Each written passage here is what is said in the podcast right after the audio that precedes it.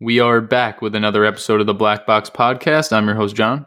And I'm your host, Ahmed. And today our our guest is uh our good friend Joe Rocky, who is gonna sit down with us and explain his entire I guess what eleven years in real estate and what he has learned and um, what he's learned along the way and what he does now. So what's really interesting, um, like contrary to like some of the previous uh, real estate guys that we've had on Black Box, uh, he has a completely different approach that he takes with real estate. Um, he's has some experience with wholesaling and um, with no liability renting, which was really interesting to get to learn and talk about. So um, I think this is going to be a really good one, uh, especially if you're at least somewhat interested in getting into real estate in the future. Yeah, I agree. Um, really good take, just because, like Ahmed said, it's another approach that someone was able to find and be successful in real estate. It just goes to show that you don't have to do the same thing as everybody else, the same, you know, whatever cookie cutter template that everyone shows on social media and uh, it's really just figuring out the environment that the properties that you're working with are in and how you can leverage the laws and the people in that area to have it be a win-win for everyone involved. So great episode. Thank you again joe and let's get into it. Let's do it. We're super excited to uh, announce on black box that we have our first advertisement and it is with our very own podcasting platform, Zencastr, which is what we've been using since day one to record remotely with our guests. Uh, and they've become a new sponsor for the show. So tune in, check out the podcast discount link in our show notes, and stay tuned to hear more about why we love Zencastr. Hey guys, we're really excited to tell you guys about Black Ice, the black owned jewelry business uh, owned by Sean Moore, who we've had on the podcast before. And if you just think about it, Black Box, Black Ice, it's a match made in heaven. I love that. Uh, yeah. So, you know, jewelry in itself, obviously it's flashy, but you know, on Black Box, we like to talk more about the investment aspect. Gold jewelry as well as watches are a physical asset class in their own, which is a bit safer. And if you've seen the markets in the past year or so, stock market and crypto have been down a lot, whereas gold is really good at preserving its value, and that's what it's known for. Yeah, I just wanted to mention that I've worked with him before personally to get a gift from my mother that was also a slightly custom piece as well. Uh, I have nothing but good things to say about Sean. He was easy, he was flexible, the price was fair, and you know I met up with him, quick and easy transaction, and my mom loved the gift, and it turned out great. Yeah. So if all of this sounds good to you, you could check out his website or his socials. Um, it's Black Ice NYC, but it's black with a V instead of an A. And if you're looking for something stock, you could find it there. But he also does custom goods and he specializes in doing custom things with a quick turnaround. Uh, yeah, and also if you're looking for a specific item, especially with you know watches, Sean loves to do sourcing, and because he's in the business, it's a little bit better pricing than going directly through retail and working with you know the corporations. We also think it's a bit better, and we talk about that on the pod that you'd be supporting you know an upcoming entrepreneur and a small business instead of going and giving your money to these big corporations anyway. Yeah, so again, we're so excited to partner with Black Ice, and be sure to check the description down below for uh, hit Sean's socials and his website, and stay tuned for cool opportunities coming very soon. Just don't forget to mention that Black Box sent you.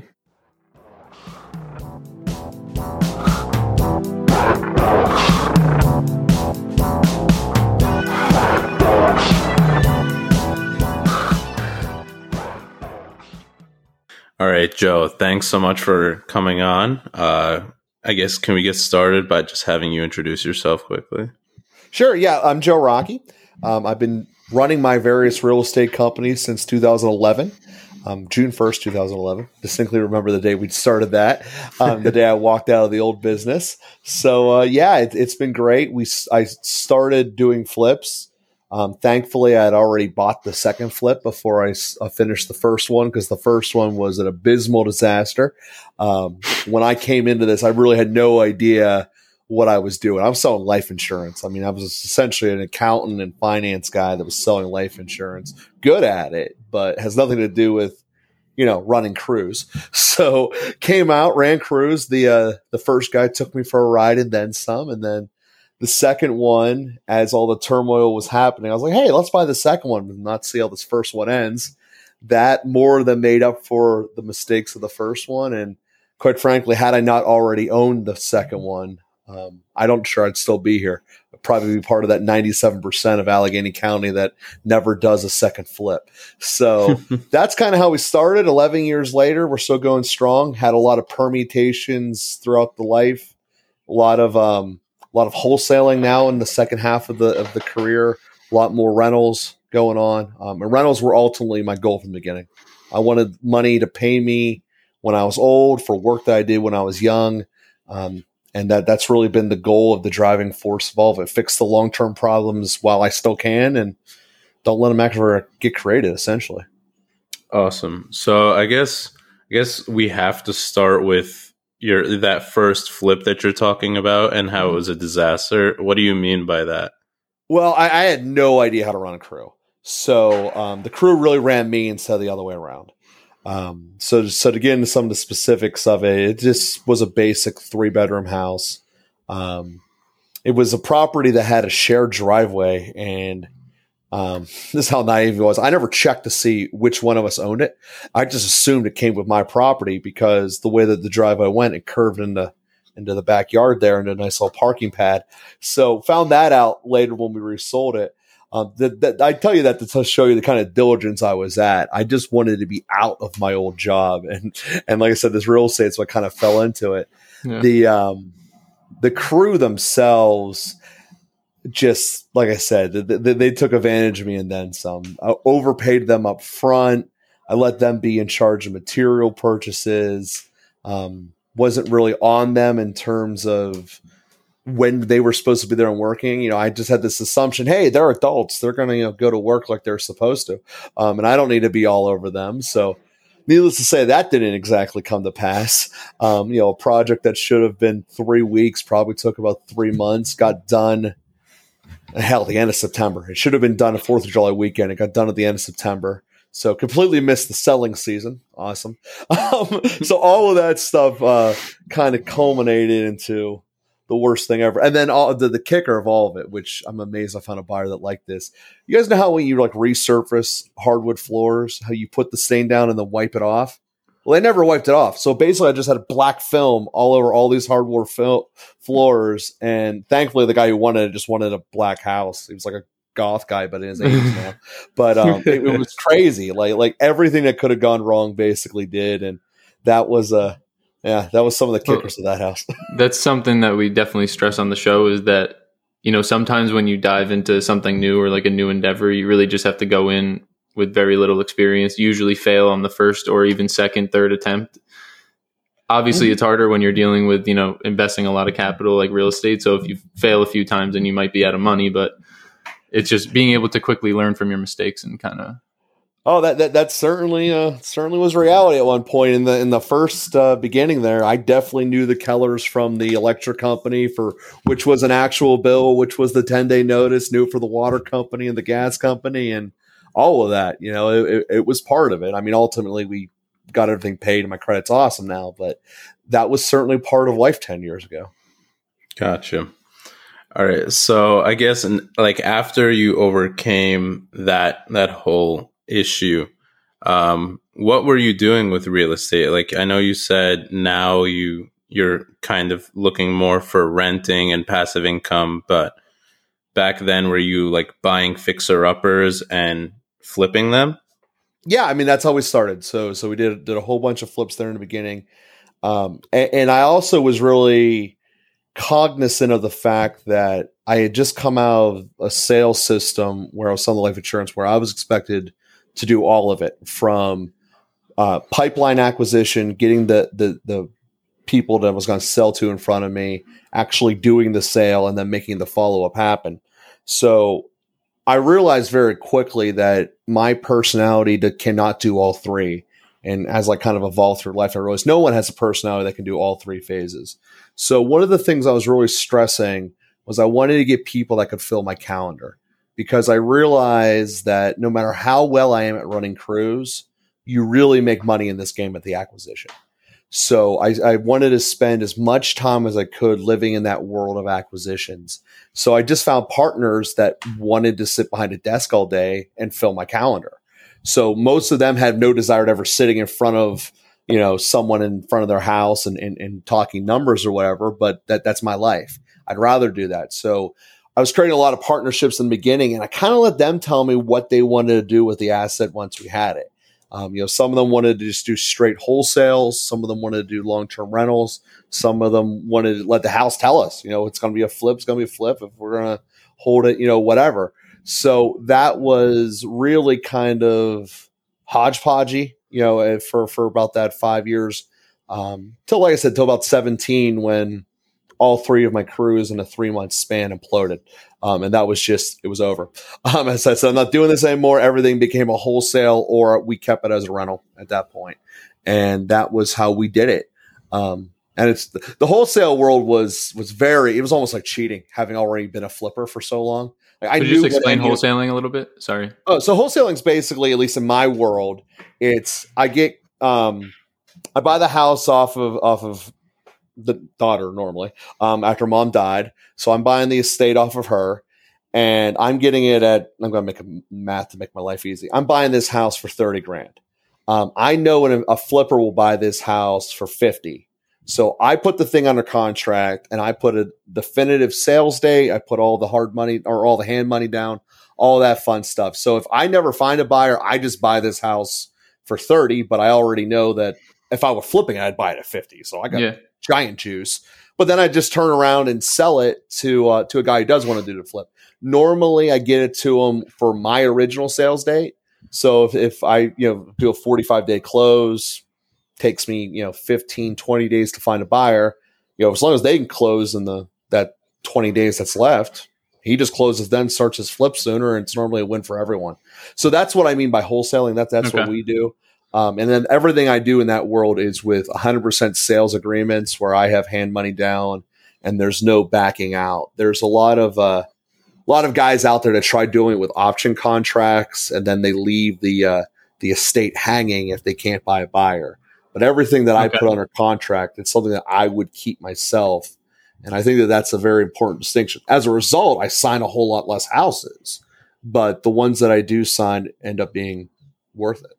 So then I guess in the case that you don't, what if you don't get someone to, to buy it from you within that closing period? Are you going to take it and try to make it a rental until you can sell it or? Yeah, it just becomes mine. I figure out what I want to do with it. Gotcha. Um, but normally, normally that's what we do. So what we've developed, so going through that, I realized that I wasn't making money unless I was doing acquisitions was the long story short. That was the most profitable thing for my skill set, what I was good at if I was visiting the crew, if I was visiting tenants, I wasn't making money. So we just really, I, I emphasized everything to get there and had to figure out how to get the, uh, get the tenants out of my life because that was really starting to become a, I, I had hit that breaking point where I was spending more time dealing with crap really than actually going out and, and making new revenue. So that's that like I said, that's all around that same point when we started dealing with lawyers and figuring out how to get through Pennsylvania law and a couple of congressional laws to be able to make a, a package where I can have a tenant sign two different agreements um, that ultimately puts them in responsible of essentially all the liabilities except for taxes, um, but they're eventually going to buy the house. So that's ultimately what we did. And now I tell tenants, you know, when, when you see me again, it's for one of two purposes. Either I'm giving you the deed or I'm giving you an eviction and there's no middle ground. Um, and everything else is automated. So, you know, Jeff Goldblum and his little crazy emails collects the checks with apartments.com. And, you know, if there's an issue, they take care of it. Podcasting remotely can be challenging, but with Zencastr, the product that we use to record our episodes, it doesn't really have to be. Zencastr's all-in-one web-based solution makes the process pretty quick and painless, which is, you know, the way we really want it to be. If you've been listening to the Black Box for a while now, you know that we constantly talk about how we want to bring the best quality and the best content for our listeners, you guys. And with Zencastr, they provide crystal clear sound and gorgeous HD video for us as we record our episodes with our guests. Uh, not to mention it's easy to use. That's why we really like it because instead of having to coach, you know, guests on how to set up a podcast, if they haven't been on one before, we basically just say show up with a mic and a, a computer, and you're good to go with Zencastr. Zencastr is all about making your podcast experience easy and with everything from local recording to automatic post production tools if you want to use those. Uh, you don't even have to leave your browser to get the entire episode done. If you go to zen.ai slash blackbox and enter our promo code blackbox, you'll get 30% off on your first three months of Zencastr Pro. That's zen.ai slash blackbox, B L A C K B O X. It's time to share your story. So you're really putting the liability on the person who's renting, and it, but it's more like a rent to buy situation, or Yeah, so so the way that we had to do it here in Pennsylvania, and I know that other states can do it way easier than this, um, is that we do it with an option arrangement. So the two things they sign for me is the standard lease, and then they sign an option agreement that says they'll buy it for X. So the cool part about both of those is I get to make up the prices. So you know, I make the the rent competitive for whatever it is, and for every single tenant I've ever placed, I make them haul in a major appliance because essentially the more of a pain it is for them, the more likely they are to stay and to make sure that they don't get evicted because they remember carrying a fridge up 12 steps and how awesome that was. Um, so that's that's something I've always done. And in this option world, we make them put five grand down. So almost all these guys have no credit, but what they have all in common is they don't want to be micromanaged. They want to just basically live their lives. So after doing this for a number of years, I found that all of my tenants essentially fall into one of two camps. Most of my tenants fall into one and two camps. Either A, they had no idea how credit worked when they were younger, and you know their credit just shot. yeah, Or B, their divorce attorney told them to kill their credit um, out of spite, essentially. So as a result, um, these guys all have good jobs. They essentially know how to live. They just don't have the ability to be cool with a bank. And what we do is we pair them up.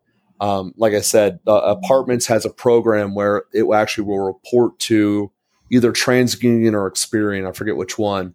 But essentially, them paying their rent on time is the same in their credit score world as them paying their credit card on time. So it, it's another way to boost their credit scores so that they're actually going down the route. Um, and then the first option they get is, a- is a 12 month option. And we can basically sit down and evaluate how, how this year go. Are you guys someone who's actually going to be a good tenant I want to deal with, or have you been horrible? And if they're out, no, they're out. You know, I just, I just don't renew the lease and, you know, you didn't buy the house in 12 months, you're out. Um, that normally doesn't happen. Um, but if it does, it does. And then if they don't buy the house 12 months, but they're going to, I just will then raise the price to whatever the current market rate is because, you know, after a year later, everything goes up and, um, you know, just let them renew it. Although the renewal is normally for like a couple hundred bucks. It's not really any, I don't make another five grand off of them, uh, because almost always they have made the house better because I give them free autonomy to do so. But that's where it comes with the liability aspect. So, um, I don't shovel the snow. I don't cut the grass for them. I tell them up front, hey, you guys don't think of this as a tenant landlord relationship. This is a buyer seller relationship. You know, when you own your house, you're not calling up your bank and saying, hey, the faucet's leaky, do something about it. It's like, no, no, you're going to have to figure it out. And this is the exact same thing. So it, it's, it's not something a lot of people do. It's certainly not the majority of tenants want to be treated this way but I'm one of few people that do this in any kind of significant scale here in the Pittsburgh area. There's only really three companies that do it, and there's uh, it works very well. There's not a lot of us providing the service. There's not a whole lot of people that want the service. It's kind of at a nice little, you know, point right now where we're able to get tenants essentially, you know, within two weeks and charge basically whatever we want. Okay, Gotcha. so I mean, is the process because it seems like it's almost like a trial run in, in a sense where because they have bad credit or did something to mess up their credit, that you're saying, all right, take this year or period of time to show that you can pay a rent responsibly. Does that is that also going to reflect somehow on their actual credit report, or that's just the relationship with you? No, that, that that's what apartments.com does. So not Oh, only does okay. it collect the rent, it will report it. Okay. Yeah. So then that would hopefully raise their credit score so then they could purchase the property from you in the future. Yeah, they, they, they go and get a mortgage, and then boom, I'm out. Gotcha. Okay, cool, cool, cool. So yeah, there's a lot of guys out there that, that hold the own mortgage thing. Um, that that was a major Like you're not a major- personal lender, right? Yeah. Uh-uh. Yeah. No, no, don't even try to pretend to be one on TV. Those guys got way too many laws to have to deal with. Uh-uh. Okay. So so are they in in like a 12 month span how much how much is somebody able to like better their credit with like on time monthly payments? It the on time monthly payments don't really. I mean, they help. I mean, don't get me wrong, they, they certainly do, but they don't move the needle as much as getting down their their credit debt threshold. Um, it- it's basically like I said, it's the same as just matching your car payment on time. You get credit for it, but it doesn't move the needle. What moves your needle, especially for people in this realm, is going from 90% credit card usage to 60% credit card usage. That's significantly more than than anything else that, that paying it on time can do. Now again, don't want to diminish it, but it's also the math of the, the way they do their formulas. Well, I guess Yeah. that really the, the metric for like good utilization is under 20%, right? Yeah, whatever Like it needs to ideally, get to. yeah. They just need to get to what, 550? That's all I care. I mean, I, Oh, okay. they're not getting to 880 I, or 800. okay. Uh, okay. I just need them to get to barely good enough that they can get a mortgage. And then from there, you know, it's the ball's in their court. That's pretty much up to the, just personal finances. Yeah, right? exactly. Um, so so it's it's not, I'm not doing the heavy lifting of of reteaching them how to live their lives, their expenditures. Um, you know, at some Yeah. point, there's more than enough stuff on the internet that they can figure that out. Yeah, yeah. So what what it what is this process called again? So th- this is separate from wholesaling, right? Oh yeah. Yeah, yeah, Yeah. yeah. yeah. Wholesaling is its own little thing. This Yeah. is like like I said, this is how we do our rentals now. Because so all of them with the option to buy, which is really great when it happens, by the way, because you basically get ten years worth of profits in one day. Um, so it, it, it that part's awesome. Um, but you're also essentially just planting seeds every time you place a tenant in there. I'm planting seeds, knowing that we're going to get at least fifty thousand in profit down the road. When's that going to happen? I don't know yet, but it's going to happen. And the more of them you have out there, you know, the easier life will be at that point. And you're still collecting rent in the meantime. You are, yeah, obviously, Yeah. yeah. And now not to, not to mention that the five grand up front is a nice little bonus incentive to to cover all the marketing expenses that get you to getting these houses in the first place. Got it. Yeah. So I guess it, it seems like at first in your career, you were kind of just like, you know, you didn't want to work the sales job that you were doing and you pretty much just went headfirst in, experimented for a while. And then when you said your, the three crews that you had kind of, uh, you know, you just didn't work out, I guess blew up. Mm-hmm. If you want to elaborate on that in a second, you can too. Um, uh, then after that, you were, I guess you went this way, but how did you find this exact little niche? I, I found the I found the niche essentially from the desire of not wanting to have to babysit people, The tenants. Okay. um, the tenants and the you, crews. you were like, how Uh-huh. could I do this and make it work without having to deal with tenants?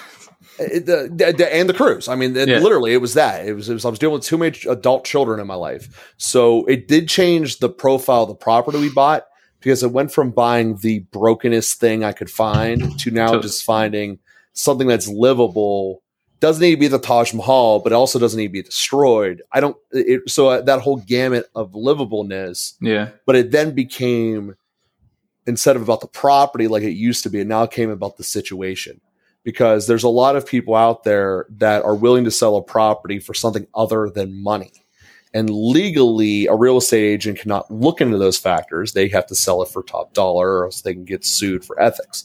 Uh, but since i'm not a real estate agent um, i can buy houses for whatever. I'm the one giving the money. Why they choose to accept my number isn't really relevant.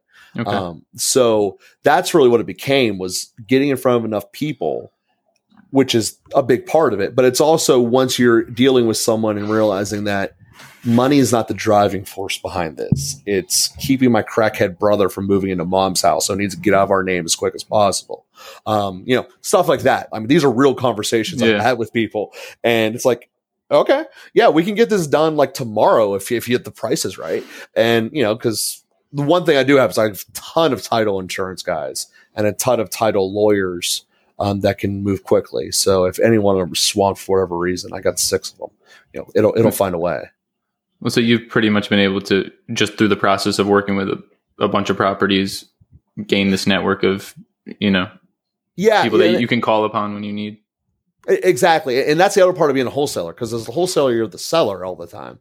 So the buyer normally gets to pick their their closing agent, which law firm they want to do to do it. And, you know, I have a variety. I have like seven regular customers that there are times when I'm going to this house and I know I'm buying it for one of them. So it, it kind of like I know what they'll pay for. I, I'm really good with that. So that that makes life easier.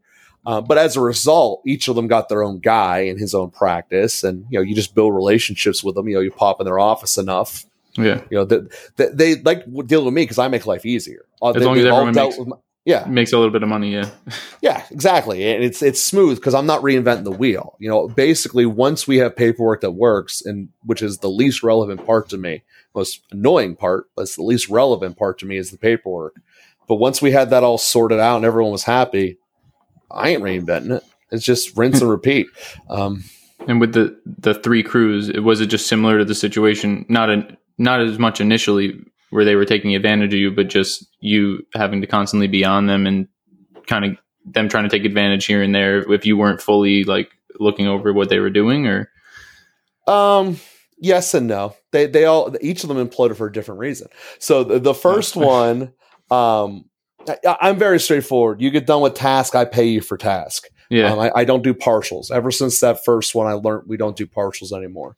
So um, it was Friday morning. He calls me up saying, I'm uh, saying I need to pay now. I need to pay now. I was like, Are you done? It's like, I'll come by today. And if it's done, I'll give you the check. If not, you're not. He's, you know, he gets all into this me like I'm ruining his life because he's not done for something he said he was going to have done the weekend prior. Um, so it's like, it's not my fault that, that, that you're not running your own people correctly or however you want to look at it. Yeah. Um because the material was all there. I, I remember distinctly he was putting down a, um, a hardwood floor and we put it at diagonal because it looks better at diagonal. Um and he just basically wasn't there two of the days and i don't really care why. The point is it's either done or it's not. If it's done you get paid. If it's not you don't. Um, and that's how i got people to work on weekends because they actually wanted to get paid.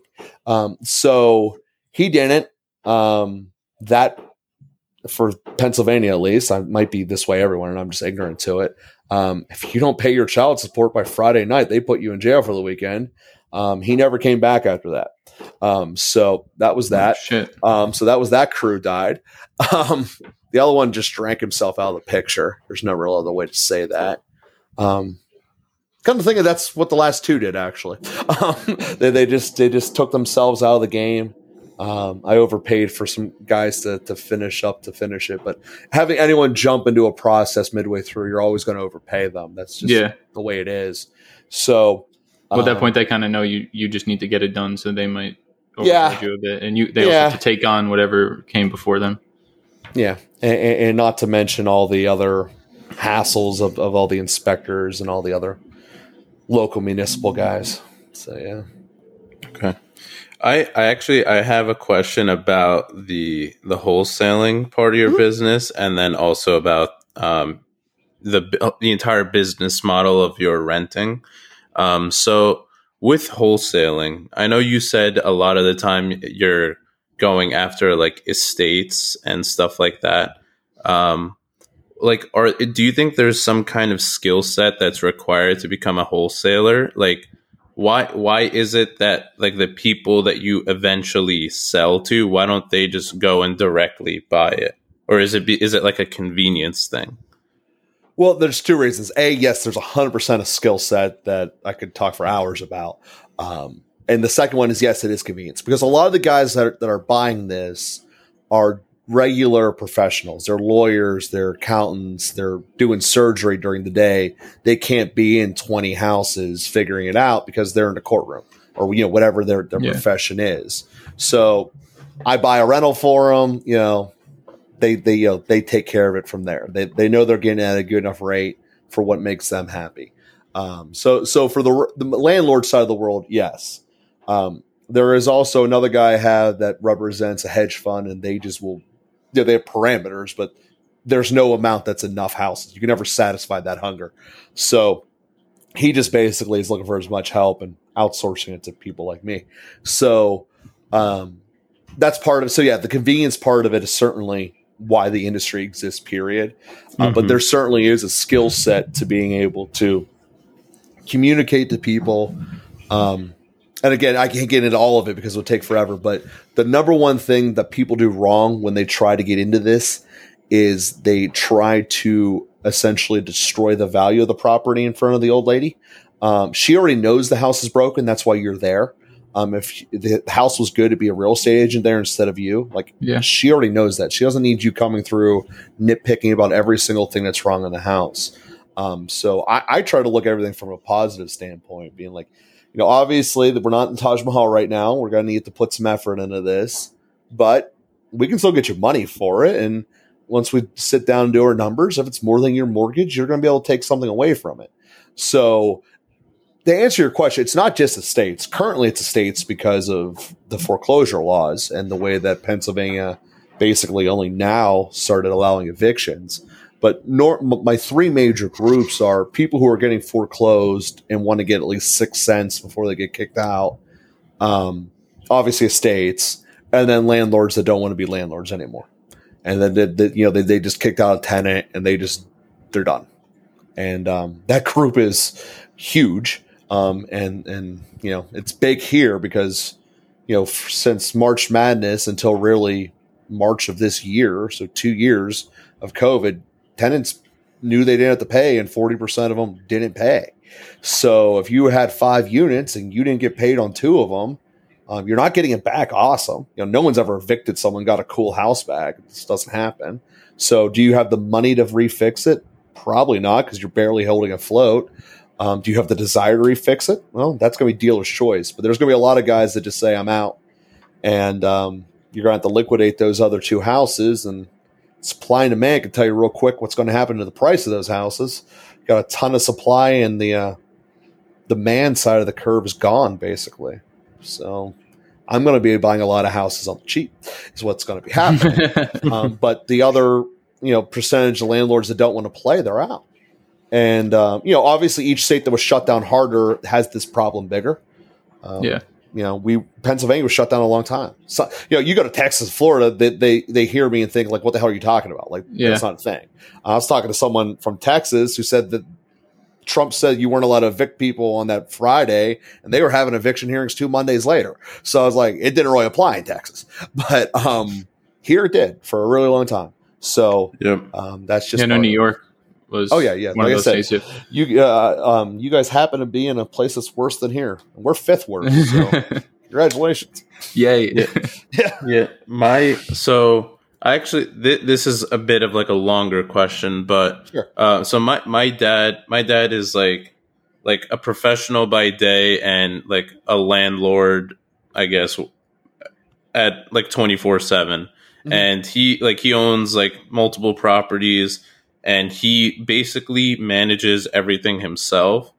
But it's gotten to the point where it's like I think it's it's it's becoming taxing on him like dealing with all these people's problems and like repairs and all of that. I'm sorry, this is my cat. Ah, decided to make an entrance. um, what what kind of adv- like what could, would you be able to like convey to someone in a similar situation to convince them like maybe this isn't like the best route for you? Because I've told my dad so many times there are ways you could be involved in real estate and not do like not put in all of the like like man hours that you are putting in like every weekend or like sometimes he will have to go from work to go to a place to meet with an inspector or whatever mm-hmm. um because I, I i've been i've been around the real estate world for for years now with my with my dad and with my family so do you have any any insights about that yeah, so in situations like that, the thing I would recommend to anyone is essentially create an equity based partnership with someone who is a professional landlord. Um, that that would be my answer. Don't do one of these higher tenage management that just you're trading essentially dollars instead of an equity stance, because in my experience, they just churn tenants to get their upfront deposit. Um, so what I would recommend is find someone who is a professional landlord not to say that your dad isn't, but clearly he has a, a, a gig that keeps him from being there at noon to see the inspector and has to rush there after work. So that's the thing I would recommend because there are so many different ways a tenant can burn you um, that that book is impossible to write. I mean, the, every day they come up with something new. So you need to have some experience of having been in front of a judge before, knowing what will actually stick and not stick. Um, you have to have gone to, unfortunately, some dark places um, with with the tenant world to, to actually see how it goes through. And um, you know, I've I've I've seen I've seen I've seen a lot. Um, yeah. Um, like uh, like if I would say a week and a half ago, there was a fire in one of one of our properties. Uh, someone started a fire in the kitchen. They put out the fire, but the fire marshals came and like mm.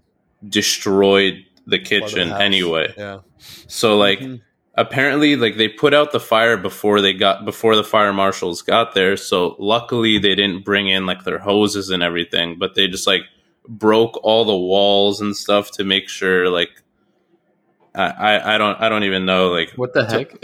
well, yeah, and I and I I was like I'm so I'm in California now. I've been in New York my whole life up until three weeks ago. But I was like I was talking to my dad on the phone. I was like like they they could just pull up, destroy shit, and leave, and it's your problem. He's like, yes. I was like, yeah, no. well, the the reason they have to is to make sure that there's not a fire inside the wall that you wouldn't yeah. see because um, you know the last thing they want to do is pull away and find out they behind they got to come back while everything's on fire. Exactly. Um, so th- the reason they do that is because they know it's covered by an insurance company, or at least it should be. Yeah, insurance companies yep. are, are, are used to that. So it's kind of I'm doing my job. Deal with it. It's a cost doing business from the marshal standpoint. Um, but um, like I said, the, the answer is um, it's get someone who's who's gone through this and does this on a regular basis would be my answer.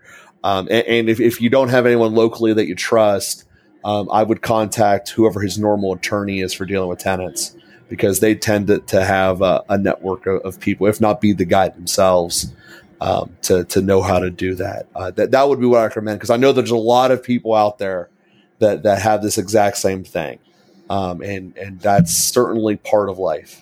Um, you know, because regardless how you cut this rental game, whether you're doing where you're putting the liability on them, you're you're keeping all the liability yourself because you never want them to have equity in the house. You still are at the end of the day trusting someone to keep their word. And if they yep. do, the rest of this whole game doesn't matter. Life is awesome.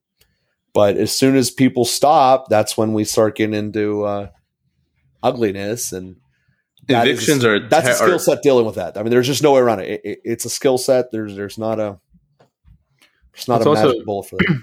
Also, if, just if he was to go that route or tried something similar, you one free up a bunch more time so that he could either go into scaling it further or just having more time to spend with the family, which mm-hmm. either or is a pretty good win. Yeah, yeah. absolutely. It, you obviously for, don't take as much money away each month because you have to give some to the person who's managing the property. But I think that's a, a valid trade off. If what's the point in enjoying the like the passive income from the rental properties if you can't even have the time? Exactly. yeah. yeah. I mean that, that's exactly exactly it. Yeah. And I just wanted to reiterate one more time that this episode was made with Zencastr, and check out our coupon code below if you're interested to utilize their tools. Yeah. Um, all right, and I guess this the second question I had was more related to um, the rental, like the like like minimal liability rental like business model that you were doing. Can you walk us through like like where the um, like in in a hypothetical situation or an example of some kind, like where your money goes in or where someone's money would go in and where they would get revenue out? Sure. So the starting point is uh, we target the areas that are the borderline rental, the borderline, we're going to have uh, homeowner areas. Because if you try to do this in a straight rental area, um, there's not going to be any value in fixing up the house and having the tenant actually buy it. Um, because I mean, you all can you all know what those are in your, your various areas. Yeah. Uh, and if you do it in a place that's just a property owner only area, um, as soon as you put a ten, a it's hard it's really hard to get the house at the right price. Um, but as soon as you put a ten in there, the neighbors will be all over you. You're in a middle zone. Um, they're used to tenants, but also the fact that you're taking a house that could have been a rental and making it into um, a, a property holder house. It's better for everyone involved, especially the neighborhood. So that's the the starting spot. That's where we target. Uh, so where does the, where does the money outflow from the company go? Well, step one is is the marketing, whether that be sweat equity or just Facebook ads, Instagram ads, whatever, um, Craigslist bandit signs, all of that stuff. So the marketing is step one to be able to get the acquisitions. Getting the house under contract, um, and then whatever you're buying it for is is an expense out the door. Um, You do then get the, uh, the, the five grand back, uh, or whatever you charge for your option fee. Because like I said, you can charge whatever you want. Uh, I just personally think five grand is like the magic number. It's big enough where they care, but it's also small enough where it's doable for enough people to have a market. Um, so the way we do it is we do that. We let the tenants stay in there for a year, and then we make that decision about if they're going to stay or not. Um, either way, whether they're staying or not, the only difference is a three month delay to put a new tenant in. Um, we then go through the process of we know the house is worth more than it started with because this house probably wasn't all that great in the first place. Not saying it wasn't livable, but it needed some touch ups, normally aesthetically. Yeah. And the mm-hmm. first guy that was there almost always does it. Um, and that that's part of this is, is I'm paying five grand to buy it. So I'm going to do these aesthetic fix up. I also have a contract that says someone is going to buy this house for much more than I bought it for, but it's written down. So I can then go to, and this is what we do. We then go to a bank and we get the 75% appraisal, um, um, your loan to value, but it's almost always what we already have it under contract for because the appraiser can't get in trouble if there's already a buyer who's going to buy it and he lives there. It's like the easiest appraisal in the world. Um, and anyone who's done straight landlords and dealt with appraisals, you can get burnt really badly. Th- this problem is off the table. Um, it's one of the great parts of it. Like you're buying it for this. It doesn't matter what I bought it for. I got a guy right now. Like he yeah. just needs his credit score.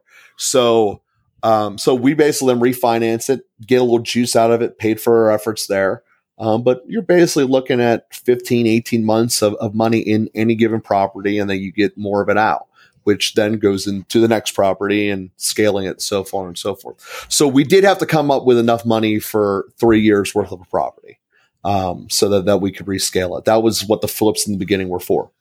Um, and, you know, that, that's, that's just how it starts. Then, like I said, it gets scaled up. Tenant then pays down that rent obviously the the price that they're buying it for increases as well, um, and then one day they give me a big check. Gotcha.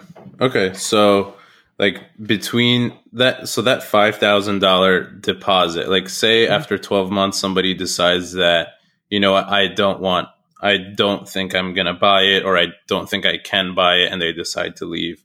Is that like something in the contract that's non-refundable from the beginning, or is it refundable? It's not refundable at all. If, if it's not a deposit. It's purchasing an option to buy the house. That's okay. what the five grand is. So they, they actually signed two different agreements. Okay. They signed the, the traditional lease, not reinventing the wheel there. Whatever your state says you can get away with, do it. Um, and then for um, for the option, it's just I have the option between today and whatever date that I will buy this house. Uh, and then there's a couple of this contract becomes void clauses. Um, one of which is if they ever leave the property during that time period, they void the right to purchase it without getting their money back. Uh, all of them end with without getting your money back. So if you're not able to get financing, that's on you. If you don't want the house anymore, that's on you. Um, part uh, somewhere in there, and I don't remember where the lawyer had me do it. Um, is the inspection clause says you can't sell a property without allowing the tenants to have a professional inspector come through it. Um, we make that very clear. It has to happen in the very beginning um, of when they move in, because what I'm not having is them break something and then try to pin it on me to fix later. Yeah. Um, so, you know, the, the, that's all part of that. And, and, you know, I've had people try to use that as escape routes to try to get their money back. And it's never held up. So this has now been battle tested in front of a judge or two. So, and it's more importantly, it's had a number of people pay me out. And some of the hardest parts of getting all the intricacies of the work was to get the banks happy, the banks to go with this. Because this isn't how you normally buy it. If you're a lo- typical loan agent sitting in a bank, you don't see contracts like this. You just see that big hunk of real estate paperwork from the MLS going, okay, well, keep and repeat because you know what, ninety five percent of loans or something like that are given that Yeah. given through that metric. So it's fun to be outside the box sometimes, but sometimes it's a it's a little challenging. Yeah, You're kind of of course. navigating a new road. Of course. Um, okay. I mean, thank thank you for walking us through that. Uh, John, do you have any other questions? Yeah, I guess well, my final question would be uh, what's what's the most uh, advantageous like real estate trick or rule that you found along the way? Not it may not necessarily be for your specific approach or just a general one. What's one that you could share? Um, well, the, the the first one is is I guess the one I already said is is you make your money on the acquisition. Uh, people who realize that really end up do staying forever. The, it, it's the guys who think that I can fix this up for less than what it normally costs. Those are the guys that, that never last. So you're saying Um, it's based on getting the best price on the property when you acquire it. That's what you mean by that? Yeah, I mean that that's everything. The entire Yeah. my entire wholesaling business is I'm able to get the price lower than what an Yeah. investor would pay for it. for I know what Um, I could actually resell it for. Yeah. Yeah, yeah, and obviously it makes it a hell of a lot easier to reappraise when you have less in it that you need to get out of it.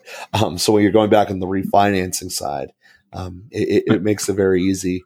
Um, but I mean, also, I mean, it, don't be a don't be negative and nor nor be afraid to fail if, if that makes sense. You know, those are kind of two different points. But don't be negative with with the tenants. Don't be negative with with people you're, you're trying to deal with. Um, not necessarily because you're going to see these people again, because normally you don't. But just once you start spewing that out, it becomes part of you.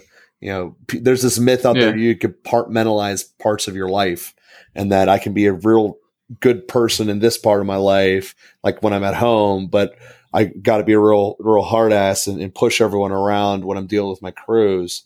And in re- but reality, you can't be two separate people. E- everyone blends and bleeds and everything else. So, regardless of what your relationship is with with your family, that will have cross sections in your relationship with your tenants and vice versa. And I think that most people don't grasp that. Um, and they, they think that that they can separate that, and that's more of a life thing than a Yeah. than a business thanks. thing. But that's uh that's certainly something that's true. Thank you. No, no, we always try to tie it back into a bigger picture if we can, just because we know that everyone listening might not want to be a real estate investor at one point. But uh, I guess one more quick thing that came up as you were talking. Uh, how do I want to word this?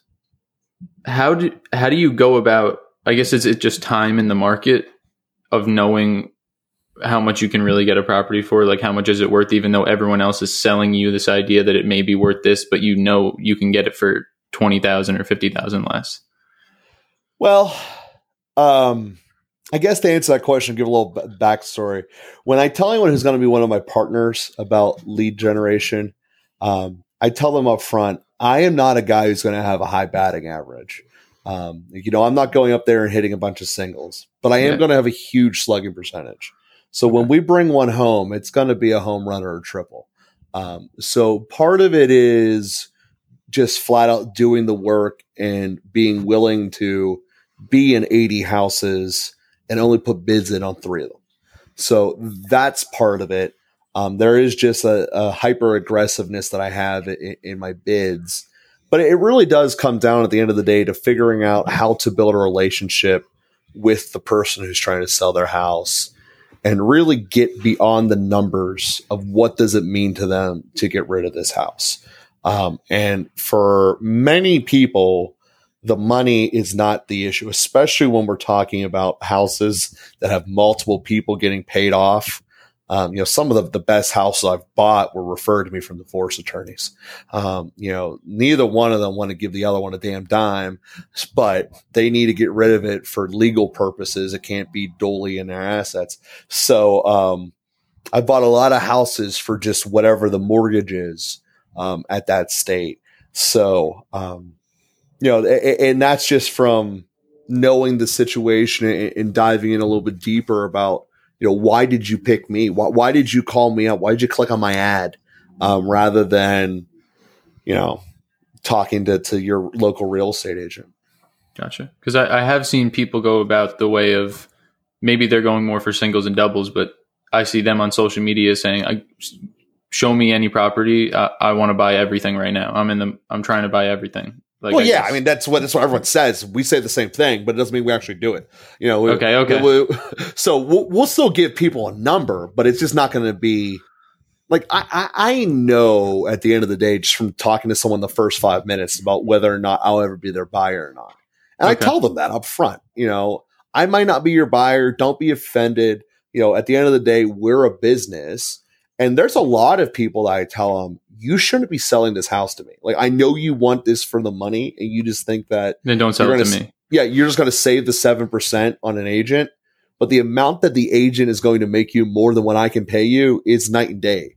So, um, know, I, I tell people that directly. And one of the guys, and I refer him to an agent, which you know, there's a little bit of juice there, but that that's not yeah. really any, any, money compared to if it became mine. Yeah. Um, but I've had people where I've told that to that have called me back, you know, a couple years later, and they just sold me some other piece of property that just basically got thrown on their lap um, that they didn't want. So I was like, cool. So it worked out.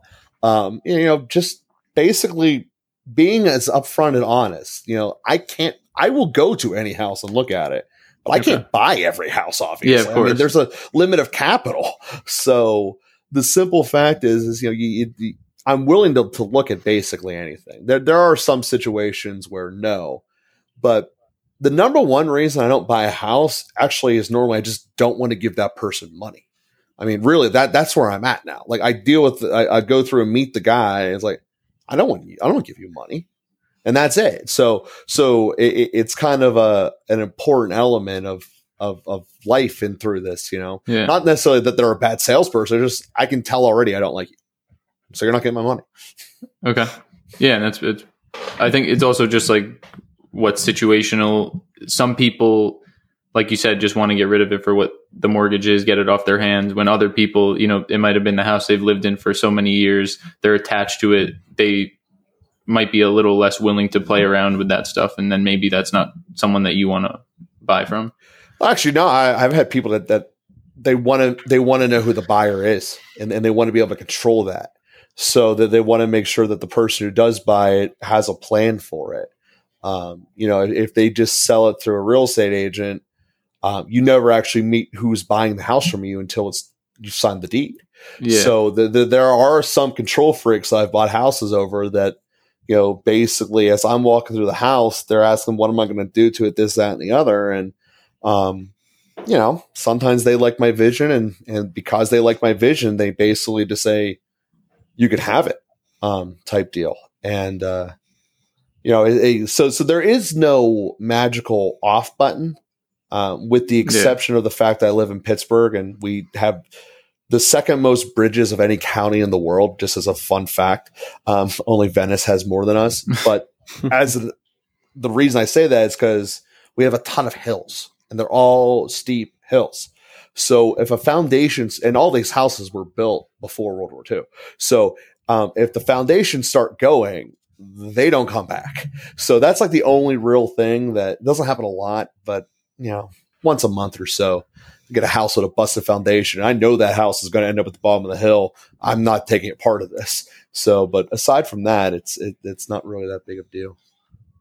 Gotcha. Okay. Yeah, and I mean, at the end of the day, too, we've sat down and had interviews with real estate investors that go entirely different strategy. But at the end of the day, it's really just trying things, finding what works for you and your plan, and then just learning and expanding upon that knowledge and course correcting along the way until you have like this strategy that really works for you.